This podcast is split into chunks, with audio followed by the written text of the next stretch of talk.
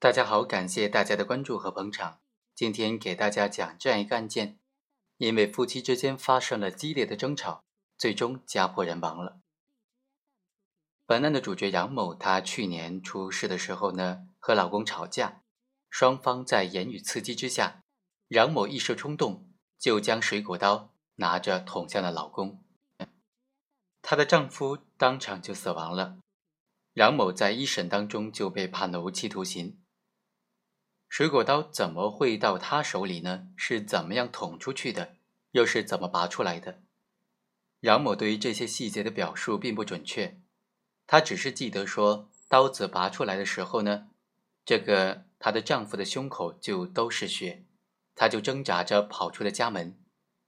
杨某也惊呼着追了出去，想看一看伤情如何，没想到她的丈夫直接倒在了楼下的台阶处。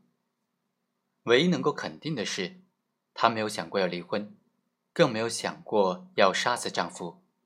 包括两个人在吵架之前，她还是蹲在地上细细的抹着地，希望她老公回来的时候呢，家里都是干干净净的。事发之后，吓坏的她马上喊来邻居，打了幺二零。救护车来了之后，她还随手拿了个小毛毯，害怕老公冷。但是男人确实没有能够抢救回来。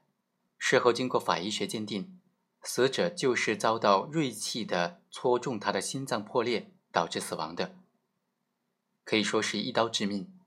因为伤口非常的整齐，怀疑是刀伤，所以医务人员就直接报了警。杨某随即被公安机关以涉嫌故意伤害罪立案了。后来检察院以故意杀人罪起诉到了法院。一审法院以故意杀人罪判处了无期徒刑，剥夺了政治权利终身。杨某对于这个罪名非常的不服，他说：“如果法院真的判他故意伤害罪，他也就认了。但法院判的是故意杀人，如果这个罪名成立，他以后就没有脸再去见儿女们了，因为他认为自己从来都没有杀死丈夫的意思。吵架当时确实是失手，虽然造成了老公死亡的后果。”但他主观上没有杀人的故意，不应当以故意杀人罪来定罪。本案的辩护呢，主要是从以下五个方面来进行阐释。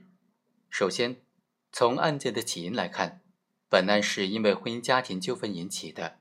杨某她连婚都不想离，怎么可能杀害被害人呢？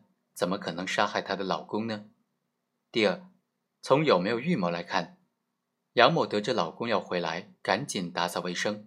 连继续吵架的故意都没有，更没有杀人的故意。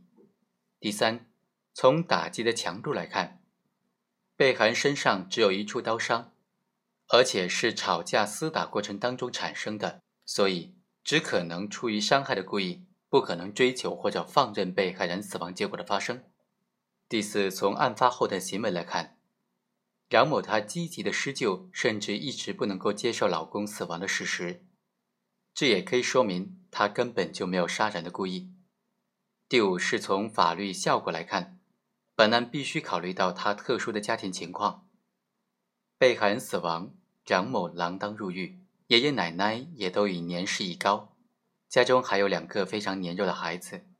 总体上来看呢，本案当中的案件事实是不存在任何争议的，关键就怎么样把握这个情理法之间的协调和平衡的问题。